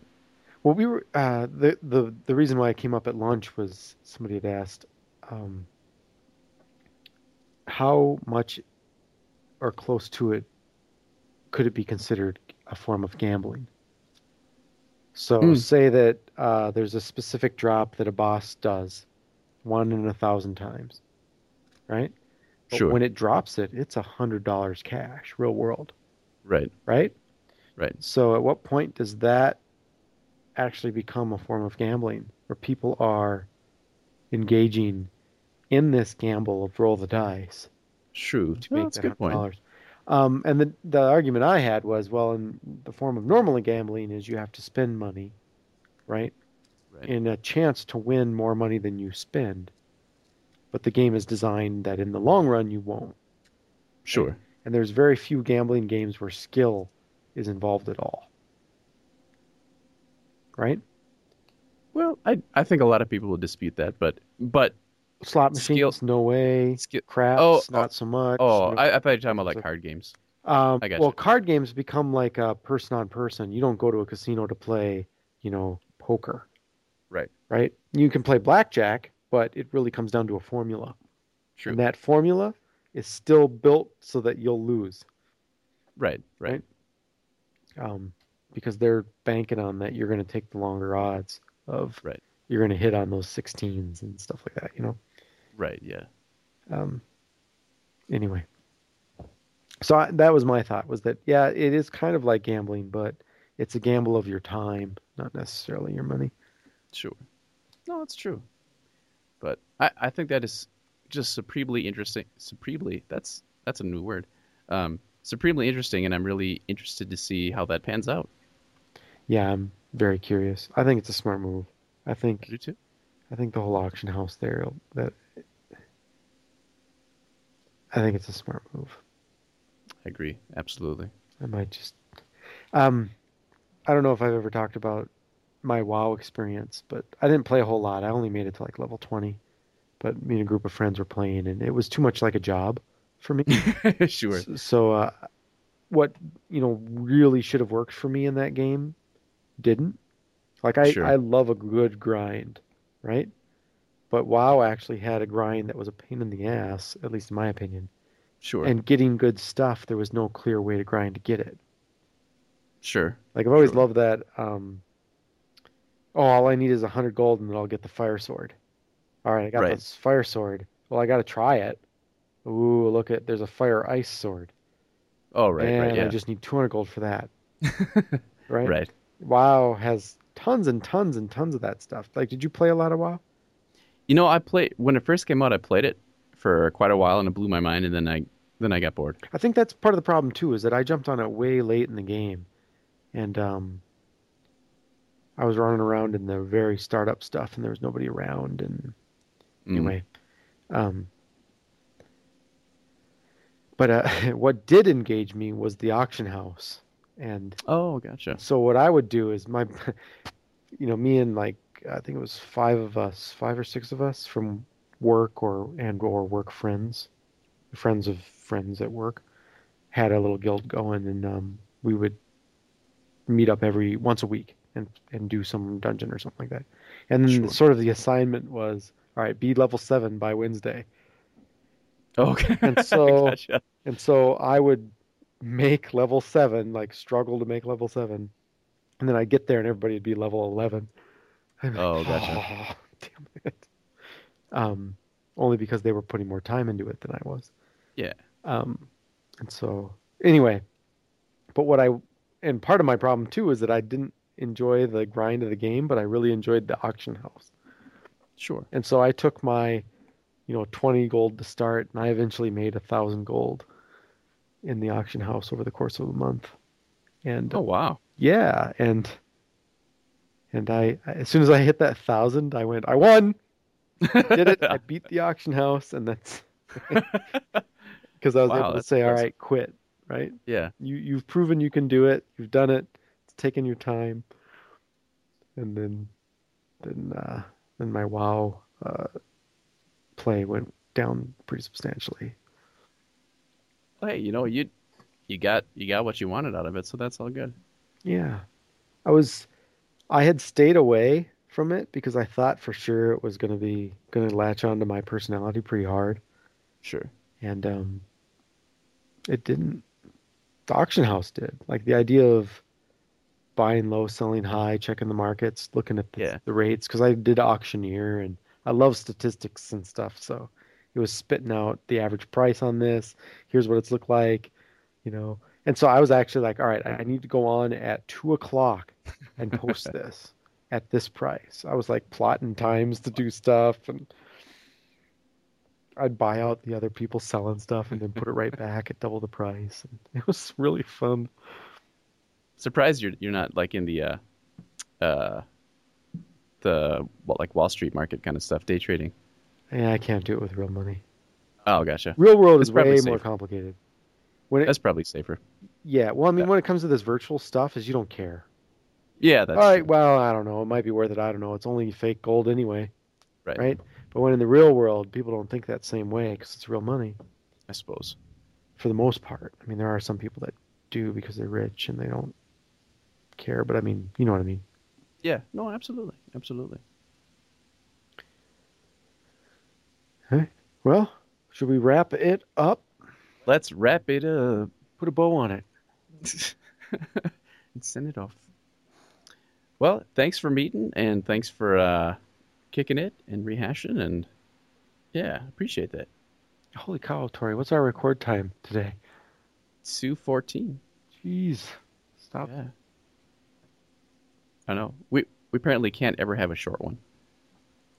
No. Remember when we were like, oh, there'll be, you know, half an hour. Yeah.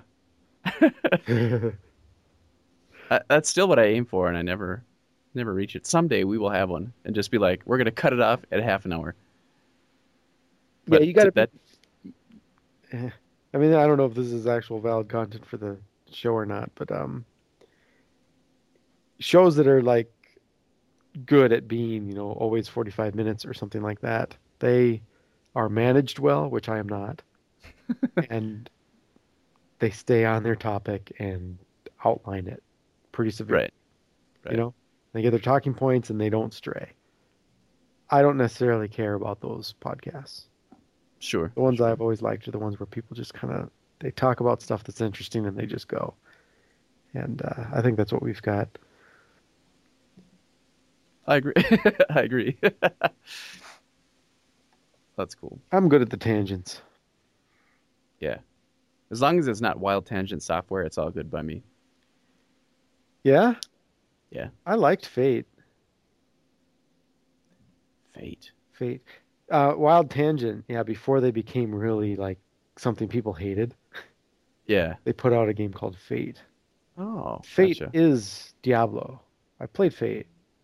Oh, I think I know what you're talking same about. people that ended up making Torchlight, Gotcha. as far as I know. Oh, you know what we should mention actually in relation to Diablo 3 coming out May, right? So you know Torchlight, right? Yeah. Torchlight 2. Yeah, have we talked about Torchlight at all on the in in the context of the podcast before? And like I don't think so. playing it because I played quite a bit of it, but it also had that same similar problem of it didn't like it, it engaged me, and I love a rogue adventurer, right? Sure. But- Sure, yeah. I was really hoping Torchlight would be more. Gotcha. Gotcha. Um, and Fate, Fate from years ago, I actually really enjoyed Fate, but Fate is so much like uh, Torchlight. Um, very, very similar. But anyway, uh, Torchlight 2, right? They, I, they really missed an opportunity, man. well, what do you mean? What do you If they would have come out six months ago, Oh, yes. Yes. yeah, I don't, You're right. I think that if they come out any time in the next six months, man, that's tough. Well- Their saving grace though is that it's going to be only 20 bucks. True, true, But I I know exactly what you mean. true. But I mean, then it becomes one of those things that you, well, I don't know. Like, is it 20 bucks and no subscription fee? No subscription fee, yeah. All right. So, yeah, that, that's definitely going to be a saving grace. Plus multiplayer. Right. No, I So- meant that's the whole point of Torchlight. Sure. It's a multiplayer. But I mean, you've got Sure. Diablo that, that is sort of, at least my understanding, extremely similar. Yeah, that's that you know that that's another thing that Drox is going to be up against is Diablo. Um, but uh, yeah, I mean, gosh, that's yeah, that's that's that's a hard one. You know, it's going to be one of the biggest games of all time. Yeah. Well, I wonder.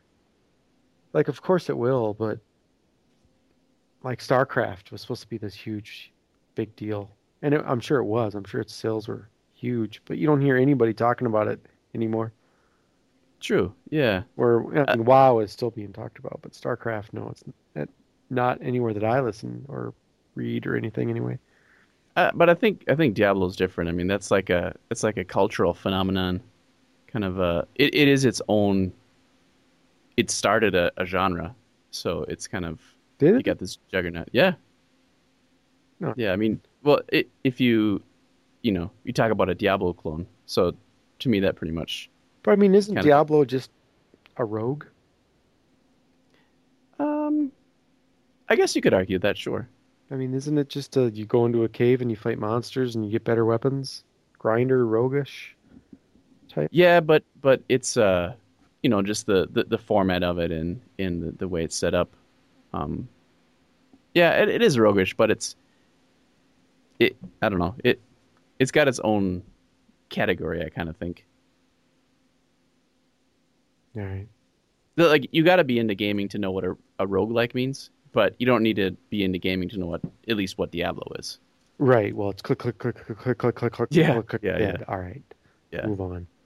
Yeah, Which is kind of roguelike. I suppose so. I suppose so. Um, But uh, yeah, I don't, I, I'm sure I've mentioned it, but there's just something about those brutal games that I enjoy too. the the ones that um they stress you to your extreme because they put you in situations that actually make you nervous. oh, gotcha. Right. So I mean, like you know, you play the the the uh, you play games now, and it's very rare that when you die, you lose anything more than two minutes Right. of right. gameplay time. Right? Oh shoot, I died. I only saved two minutes ago. Crap. Right. I have to play those two minutes. But you play at least like the ones that I when I was a kid playing NetHack, and I played NetHack so much. Oh, yeah. But when you die, you Yeah. lost ten hours Yeah. and they made it extremely difficult for you to do any sort of saving or anything that would Yep. allow you to save that character. Oh, absolutely. Um, Yeah, I played Hack, like the Oh, yeah. precursor to NetHack. Yeah, I I played, played- the, the crap out of that game. I played Hack the crazy. Oh, so one of the other things I mentioned that my box of of stuff in the attic that included records. Um, Yeah. And I don't remember if Hack had it or not. I know NetHack did. Cookie, uh, fortune cookies as food. Yeah. Yep. Yep. I found the the uh, twenty or so pages of printer paper, the printer paper where it was uh, all form fed as one big line that folds Yep. folds up, of all the fortune cookies printed out. Oh wow, that's awesome. Because I had figured out how to uh, open the fortune cookie file, and then I printed them out. and so I, Oh, that's I awesome. I found this thing and I handed it to my kids, and I'm like, read these, and they started giggling because some of them were pretty funny. Yeah, that was that was an that was an epic game. I, I loved it, and I loved you know fighting your ghosts of your previous characters. Yes, they did a lot of really smart stuff in that game. From that from that regard. Quantum mechanics, man, hated them. Yeah. Yeah. Yeah. For reals. So is that 16-bit enough? I think that is 16-bit for sure. So, uh, Load ready sounds- run. What do you what do you type when you're done? Exit. uh, quit or exit. Wait, are you talking in, in hack? Yeah, sure, why not? I don't know, whatever. I think it was quit. Maybe it was exit. They probably both worked. Yeah. Oh well. Um. Oh, cool. Have a good day. Uh, thanks, man. You too. Bye.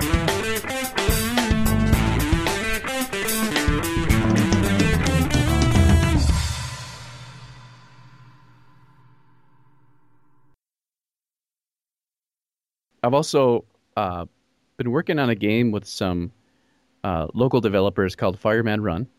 Um, Oh, it sounds awesome. yeah, I, I, I think. Do you, let let me. Do you think you could guess what it might be about? is it a fireman running? It is a fireman running game, and um, shoot, let me. I'm gonna edit that out because I had uh, I had a funny joke that I messed up, and now I forgot how it went. So let's see. Can we push pause so I can go grab a drink? Oh, go for it. I'll be right back. All right, man. Sorry about that. No, no, it's all good. There you go. Foley sounds. It didn't really sound like a beer can, but that's what it was. Oh, it did. It did. So All right. So you've been teaching, and what else?